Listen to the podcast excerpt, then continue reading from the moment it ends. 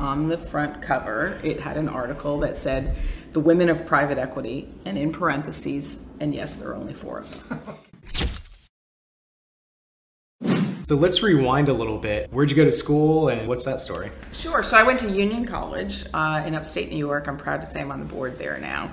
Um, Union's one of the oldest colleges in the country. It was founded in 1795. It was one of the first schools that integrated liberal arts and engineering. Mm-hmm. It's always been a very creative school, and so I was. I, I call myself a prototypical Union College graduate in that I was a political science and a math major. So really firmly in that kind of liberal arts and STEM education. And the most important thing that happened to me there it was really the, the pivotal part of my life is I took a term abroad and I yeah. went to study in Japan. I wanted to go to somewhere as different from America as I could. I really wanted to go to China. Yeah. Um, they did not yet have a term abroad in China, and so I went to Japan. And it, it, where were you in Japan? Uh, I, I actually didn't live in Tokyo. I lived in a really small town between Osaka and Kyoto.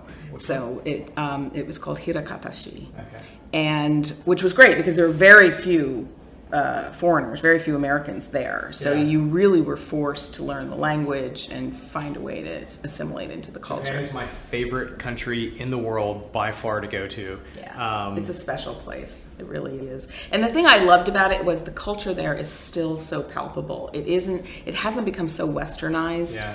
that it's ubiquitous. You go there and you still feel how how deeply their cultural roots and are. The crazy present. thing is, you can speak not a word of Japanese, and you can basically go anywhere in the country. Transportation's amazing. The people are great. People are kind. It's clean. It's safe. It is a really, really special place. So then, um, coming out of coming back to the U.S., I guess to finish college, and then you went to NYU to get your JD. Why did you study law?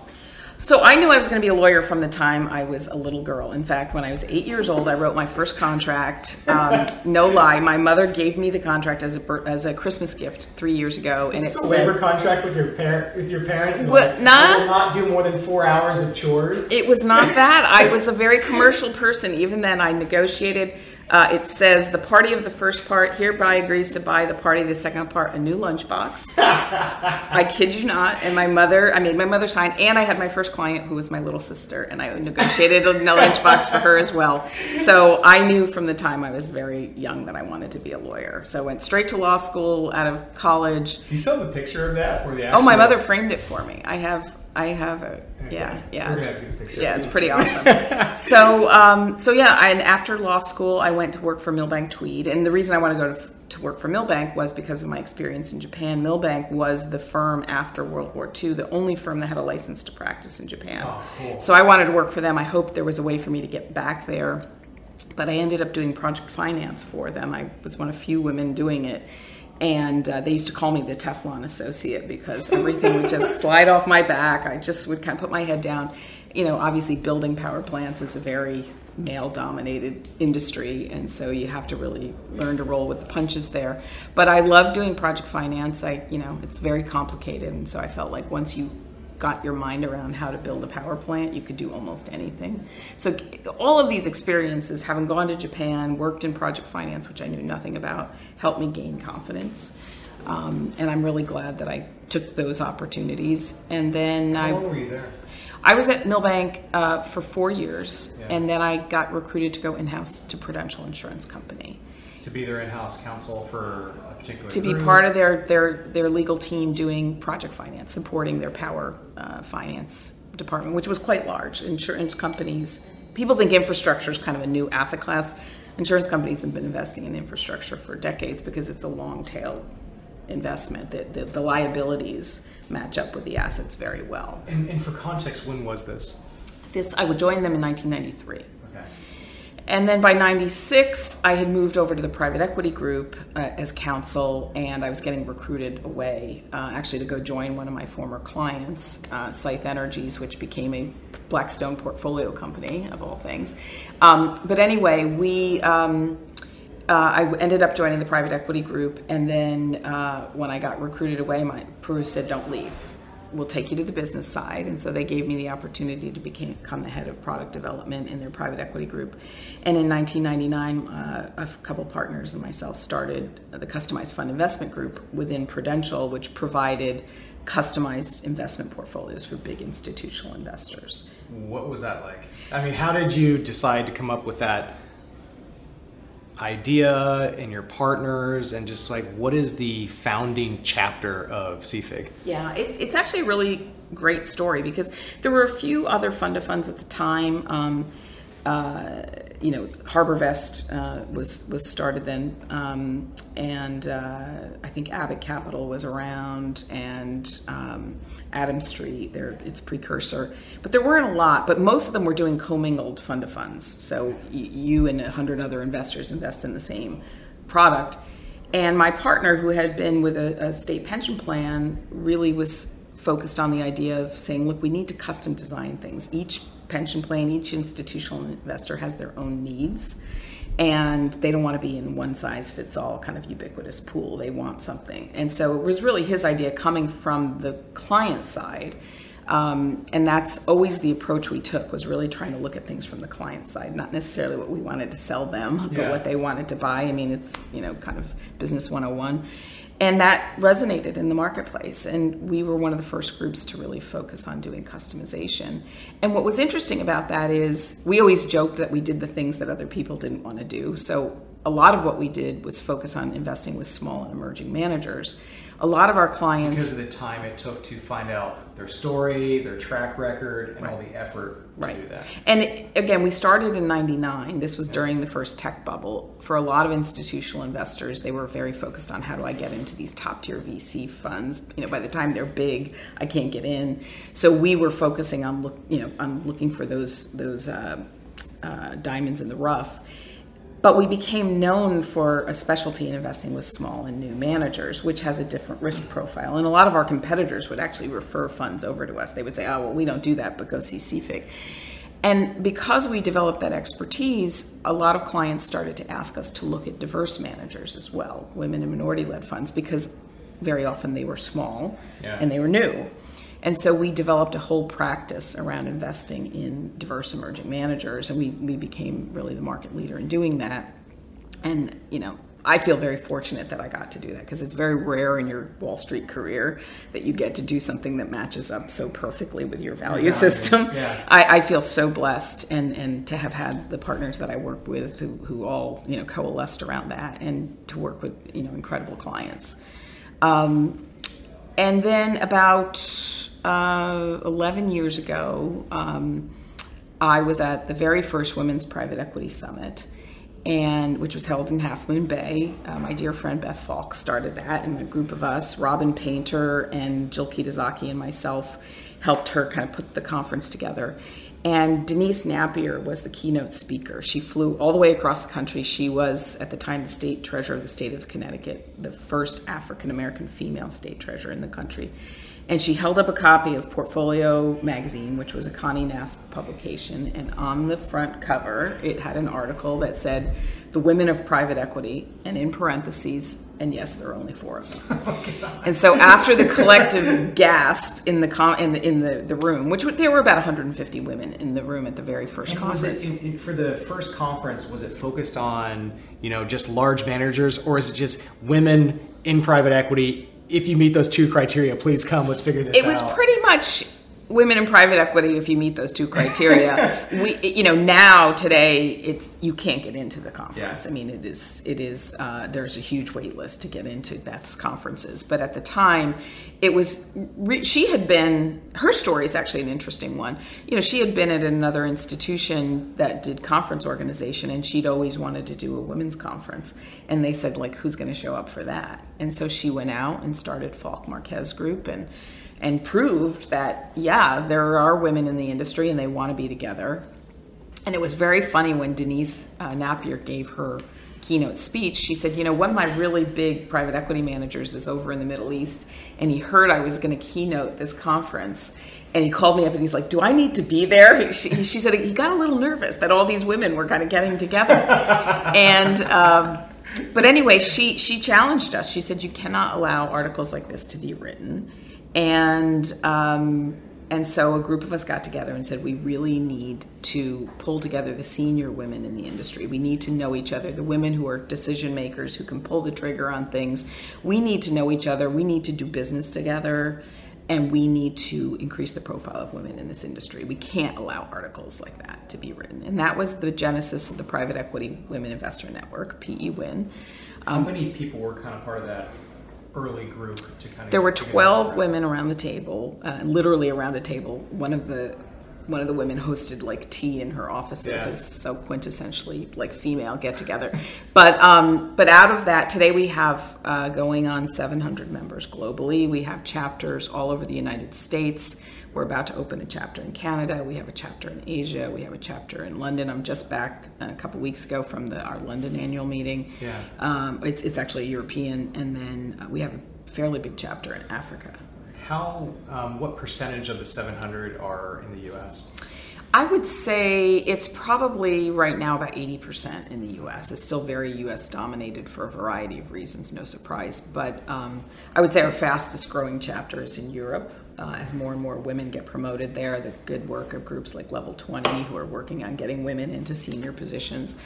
Um, and we are about 60% limited partners 40% general partners. That that swings back and forth annually but we try to keep pretty much a 50-50 mix of lps and gps and what is that process to get in to apply? Is it's it's more than just female plus private equity. Right. Um, but now, now, what are like? How do you actually think about the members you want to bring in? Yeah, you know, we thought long and hard about it because there are other women's networks that have obviously been very successful over time. That started, you know, with a number in their name, like hundred women in hedge funds, and ended up being hundred thousand women, and that gets a little overwhelming. We we really wanted to have a curated group because we wanted to be impactful for each other and on the industry, and so the the word investor in our name is very important. You, most of our members are investors. We focus on people in investment roles, either on the LP or GP side. We do have some, you know, people in legal roles, people in fundraising and, and investor relations roles, but the vast majority are in investment roles.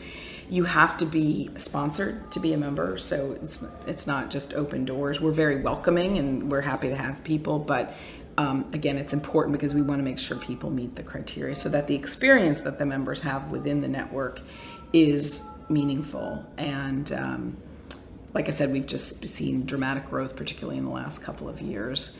Um, we um, and about three years ago, uh, we partnered with the American uh, Investment Council, AIC, which used to be the Private Equity Growth Capital Council. Okay. It's the trade organization that represents private equity firms in the industry. And NAIC, the National Association of Investment Companies, which works with diverse managers. To, on a women's initiative. They wanted to sponsor a women's initiative to look at what did the industry need to do to encourage more women to be in the industry and to stay in the industry. What and, are some of the facts and figures around women and private equity or um, just kind of general investing? I think when I did an interview with Lauren from Middle Ground, the data point we had was 1% of the 2,300 North American buyout funds had female founders or co-founders. Um, I don't know what the if I perfectly characterize like the dimensions of that, but that's generally the point. Is like by private 2,300 private equity firms, only 1% have female founders or co-founders. Right. What are some of the other uh, data points that you've seen that would be kind of helpful, just kind of um, you know dimensionalize the issue? Yeah, I think to me the most important one is that you know, regardless of when you look at the number over the last decade, I think the number of senior women hovers between seven and nine percent, and it goes up and it goes down, and and it, but it it doesn't private equity, venture capital, that's mutual funds. That's private equity. I mean, um, it's it's not mutual funds, it's not hedge funds, it's really private equity. And what's to me instructive about that is a couple things. One is that um, despite the fact that there's a lot of focus being uh, paid to the bottom of the funnel, meaning recruiting, getting yeah. the pipeline to be robust and getting more women to come into the you're industry. 25, 24, 25 year old, maybe did two years of banking. Now you're an associate at some type of right. you know lower middle market. So and, and even younger than that. I mean, um, Girls Who Invest, which is an incredible organization, which is based on Girls Who Code and trying to educate women about the possibility of a career in finance and preparing them to become analysts in private equity and hedge fund firms. Um, they're doing a great job with high school age girls. Okay. You know, you really have to get people interested. Because that in determines it. what they study in college, exactly. and then they have the mentors throughout college. Right, say, hey, and then what internships they get during college, and all the things that that guys seem to be trained on, and they realize that that investment is a career path for them. Women are not taught that investment is a career path for them, and so that's what Girls Who Invest does. They do an incredible job. Um, Janet Cowell, who's the former state treasurer of North Carolina, is the CEO, uh, and Seema Hingorani, who was the um, chief investment officer for New York City Retirement Systems, is the founder. It, it's an amazing organization, but a lot. So a lot of focus is paid there, but the numbers at the top don't move they, just sort of hover at just below 10%.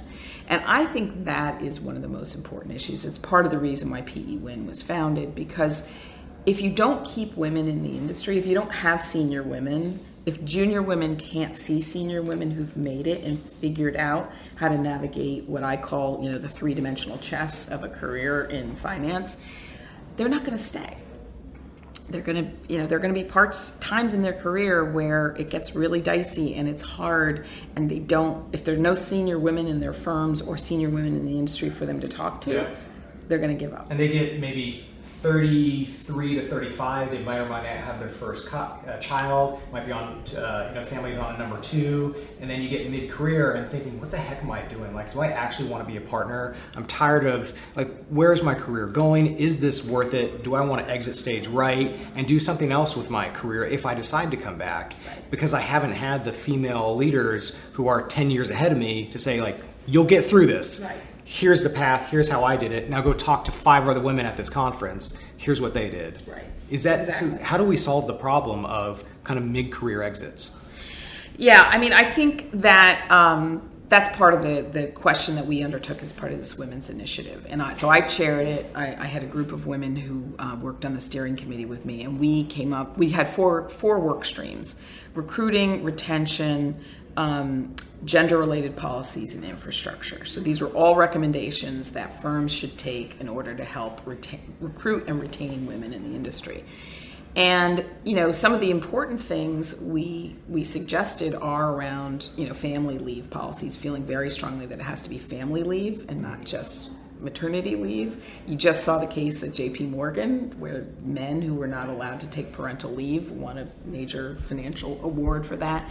Until we de- destigmatize the idea of taking leave, whether you're a man or a woman, it's going to be a big issue for women. Part of the issue for women in private equity is that, um, you know, I call this, it, it's not a secret because it's open, but no one talks about it private equity firms, by their design, are family offices. People think of them as corporations and they expect them to have corporate governance, but they don't. In general, you have a couple of guys who work together at an investment bank or they work together at another private equity firm. They spin out, they start a firm, they invest a lot of their personal net worth in the firm to get it stood up, and then they keep a lot of their net worth in that firm over time. And so they, you know, it's very identified with them. And it is not run like a corporation. There aren't boards of directors. You know, there are not the kind of oversight that you have at a corporate, like a big bank if you work there. And so a lot of firms, when they're founded, they don't have parental leave policies because it's all guys. Yeah. And so many women, you know, once guys sort of say, look, we really need to get more women into this firm, they don't realize that if you haven't uh, if you haven't envisioned a firm with women in it until you start to recruit a woman you're going to have a very hard time recruiting a woman because you probably haven't set the infrastructure up in your firm to make it easy for her to thrive and make it easy to her for her to have success. I never thought about that practical dynamic of how this private equity firm, you know, operates as basically as a family office it is a bit of a like you know yeah. mind blowing thing when you think about it. And and I, look, I'm sympathetic to it as a founder. I mean, I my my firm I founded inside a, a corporation, but you know when you're a founder and you're working hard and you're raising the money and you're doing the deals and you know and you all your money is tied up in this firm you do want to protect it and you want to protect the culture you've built because it's the culture that's created success Um, and so when you start to bring in people who are different from you are, you're starting to bring in women, you're starting to bring in pre- people of color. You know, the idea that those founders might flip the keys to someone who's very different from them and who hasn't been socialized in the same way is a tough one. And so for women to succeed in these firms, to get into that inner circle where you're having conversations about how the firm is growing, you're having conversations about who's getting hired and fired, you're having conversations about compensation is hard. But until women get brought into the inner circles of those uh, of those conversations, the culture of these firms is not going to change. And so, back to your original question: is you have mid-career women, they're having their first child or maybe having their second child, and they're saying, you know, am I going back? I always tell people in my 25 years in private equity, I've never met a woman who left private equity to have children. They never leave for that. They don't come back because they don't want to come back to the culture in the firm where they were because they say, look, before I had these kids, my deal I wasn't, you know, my deals weren't getting approved. I wasn't having a say on, you know, cultural aspects of the firm. Um, I wasn't being included in social events. Yeah. And so now I have casual this, like Thursday golf. You want to come? Right. Hey, we're going to go to Scotland. Thursday golf, or hey, let's we're going to go smoke cigars, or you know. And it, I don't think it's done intentionally. It's it's it's decades of cultural activities. Right. Um, that builds up and creates that structure. Totally. And it's well worn paths that have worked. That, that's why I say, you know, when you create a culture where you're having success, if you're posting, you know, 30% net IRRs. Why do you want to mess with that, to. right? And so so it's understandable. But the idea that bringing women or pe- people of color into that culture is going to make it worse is, is so wrong. And there are ways to to you know make the changes to make everybody feel comfortable and make people feel like they have a voice and are contributing. Um, and I say this as a female founder who was very successful. I mean, we raised thirty billion dollars. I mean, clients trusted us. We did a good job and, you know, part of what I always say to people is I think having women involved in that culture, whether creating it from the beginning as a founder, I feel very strongly about women founding their own firms, or being part of that fabric makes things better for men and women. Because, you know, men want to have a chance to be with their families. Men want to be good husbands. They want to be good spouses. They they don't yeah. want to be looked down upon because they say, "Hey, I want to take three months off and be home with my new baby." Or it comes back to the cultural expectations for the entire industry mm-hmm.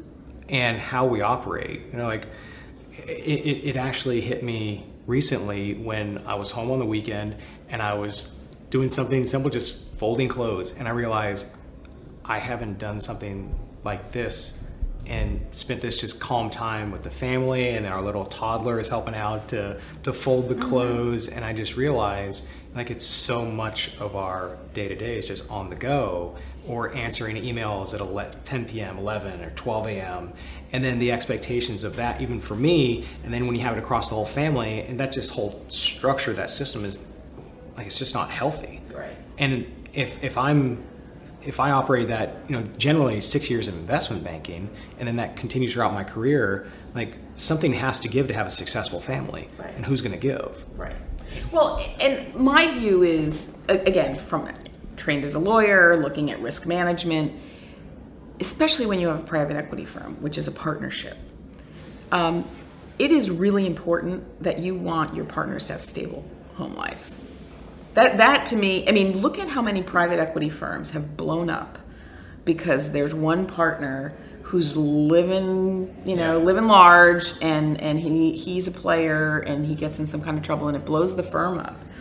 And you have fights in divorces over the equity share in the partnership. Um, you have you know investors who leave, you know, who want out. They you you have removal of the GP because they've done something inappropriate. I mean, it's it is a risk management tool. And so as a founder you want to think about that. And to me i think we all should be saying how do we construct a, a, a culture so that everyone can be a good spouse and be a good partner? Because they're going to be happier. They're going to be more loyal if they have a culture where they feel like they're being valued and their home life and their family is being valued as part of the equation. And that means FaceTime isn't important. Like you don't have to be in the office every day. If you're smart and you can do your job from home, then do it from do it from wherever you need to do it. Personally, I think it's the secret sauce. It to me, it, it, it intuitively it just makes so much sense.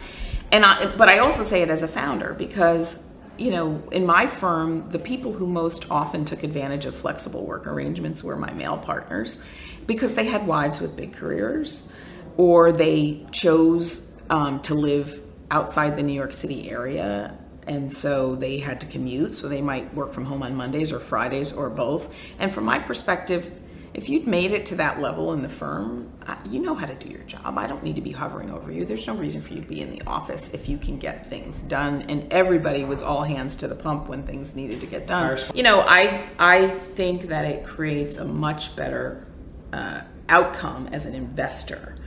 Um, because you have people. I think when you create a culture where people feel valued, they feel very responsible for that firm. And regardless of the level, an administrator all the way up absolutely. to the partner. I mean, I used to say to people, I I want to view my firm, no matter how many people work here, as a mom and pop shop, and I want everybody here to know that if they need me to make copies, I'm going to make photocopies. If we're working on a project, we have to be here all night you know, I'll be the one to go out and get coffee. I don't care. I want everybody to feel an ownership mentality and the way you can't do that unless people feel like the culture values them and that they that the way they need to operate at their best is part of the fabric of the firm. And so I think it's really important if firms that are established by men recognize from the beginning as soon as they set the firm up put your family leave policies in place. Put other policies in place. Because it sets the tone for sets the else. tone and it helps to signal to women that we have been anticipated as part of this firm from its beginning. Even if we weren't here when the firm was started this firm thought about a world in which they would have female partners around the table helping to make decisions and and we want to make it easier for them to do that. If you just look at north american buyout funds like how many are actually female founded? It's certainly below 50. Okay. Um, and but but I will tell you, in the last five years, it's changed dramatically. There are a lot there are a lot more funds on the VC side that are founded by women. Um, on the Why buyout side, I, I just think that the you know the way you come to become a venture capitalist is not necessarily through an investment yeah, banking yeah. route. Like you, successful startup founder, which is right. more. You've worked in, in biz dev inside a, yeah. a, tech company, so there the, the pipeline there is more robust. mm Whereas um, whereas in the private equity side, there's a very you know well-worn path of you go to work for an investment bank, then you go work for a private equity firm, then you become a partner, then you leave the other issue for women is that you know there's a pay gap in private equity, as there is in any other industry for on a gender basis, because um, you know what people get paid, what how much carry they get depends on, in many cases, on what their deal flow is like. Women routinely report that they have a hard time getting their deals approved inside of firms because again culturally they're not socializing their deals in the same way. They don't necessarily get the same airtime as, as the guys do. And so and the whole know, ecosystem of hey i've done 10 deals with this person in my career and then when it goes to ic it's lower risk faster approval. Right. Yeah. Yes, exactly. Um, and, and, and so if you haven't banked a lot of money in that 10 years of your career when you're ready to walk out the door and start your firm because you're going to go without being paid for probably three years before you get to stand that fund up. Uh, that's a problem. So if women are making less than men, when they go to take the risk of founding their own firm, they don't necessarily have that war chest in the same way that the guys do. So that's also a very important thing. And I think that's part of why you've seen fewer women do that. But the good news is more women are doing it, more women are having great success at doing it. And one of the things we did coming out of this women's initiative was to say, look, we're going to give you all these recommendations on how you can do a better job of recruiting and retaining women inside your, your existing private equity firms. But let's assume, despite your very best efforts, that doesn't happen. We also want to have a path for women to stay in the industry by starting their own firms. And so we started an initiative called Project Pinklight, which was my kind of riff on greenlighting a, a film. It's pink lighting a fund and it's really meant to be an accelerator program for women who want to start their own funds. We want to sort of get them out on the right foot. We want to make sure that their first foray into the marketplace to raise capital is a positive one. And so we kind of run them through a boot camp. It's an accelerator program for women to do private equity funds. Yes, and to, to be founders. And so um, the first two funds that went through it had, you know, huge success on, on, on, a relative basis for how much capital they were raising. Um, the first one was uh, Kinzie Capital, which Suzanne. Suzanne Yoon, who has been reported this week, has had her final closing. She yeah. had to reopen the fund because more people wanted to come in. Second fund is Prelude Growth. So um, uh, Netta Dinajade, um, who was a partner at L Catterton, yeah. uh, focus on uh, global health and beauty. Um, is one of the founders there, and I love that story because I cannot say enough good things about L Catterton and the way they han- handled it. And I tell everybody who will listen to me, this is what you need to do. There's so much focus in the industry from the limited partner perspective on the lack of women at private equity firms. And I keep saying to people, look, you may or may not be able to keep women in your firm. But if they want to leave, help them. Do it in a way that you set them up for success. Don't what don't feel betrayed when the woman says she wants that to. That should leave. be a success story. That should be a success story, and you should do in fact what L Catterton did, which is to say, look, you've been a great partner. You've made us money. We're putting our own money behind you, our personal money. We're also going to help to introduce you to limited partners. We're going to give you some office space. I mean, I feedback on deal flow, feedback on the fundraise. To me, as a limited partner, when I look at that, I'm going to give them credit yeah. for helping or not giving them a demerit for losing a female partner. I'm going to give them credit. I, I always call it kind of the Julian Robertson approach of having the cubs out there. Yeah. I think that's the way to do it. To say, be proud that your progeny are out there, particularly if it's women or people of color, and be proud that you're standing setting them up in a, in a fund where they're going to make create their own wealth and their own culture. I think that's a win for everybody. What does that actually mean for the accelerator? Like, how's it structured? So we have a panel of LPs and GPs, uh, and most of the GPs are uh, they're founders. They're women founders. Um, we they meet with the fund. The fund comes in and gives a cold pitch, and we basically give them feedback on um, the pitch itself, but also the structure of the firm. We also give them what we call a toolkit, which um, provides references to law firms to help them set the firm up. Uh, it provides um, information about firms, uh, about investors who will invest with first time women led funds. It provides information about how to answer um, a questionnaire. So, and you know, LPs and consultants give these questionnaires to managers to fill out and we put them in a position to say look fill this whole thing out before you go ask for one you know one dime. Because if you can answer all the questions in these questionnaire yeah. it, first of all you'd be very impressive that you've done it and second of all you will be prepared for almost any question that is thrown your way. And so that's a we've spent a lot of time helping um, the funds get through that. But to date we've had um, eight firms go through. In fact we have three more just going through now of the eight, um, five have either had their first or final closing, and they've raised. How long is that process? Um, the process to go our, our program happens in it's sort of one day and then it's ongoing mentoring after they their fundraisings have actually gone relatively quickly like prelude and Kinzie got to a closing within a year which is yeah. almost unheard of um, for any firm women led or not uh, but of the first eight, five have either had their first or final closing, and in aggregate have raised about four hundred million dollars, which is great for first time. Most yeah, of them are yeah, VCs yeah, or, or, growth funds, so they're small. They're most of them are sub hundred million dollar funds, so it's really been very impressive. And so now we are uh, moving to set one up in Chicago, which no surprise Suzanne is helping with, uh, and we're setting one up in London. When you look at your career over the 20 plus years, what will you be most proud of in your entire career? Um, I will be most proud of if we have the result of having more firms run by women and people of color and successful firms. You know, one of my proudest moments of my career was actually seeing someone else celebrated, which was Robert Smith, from Vista Equity on the cover of Forbes magazine as the wealthiest African American uh, in the country.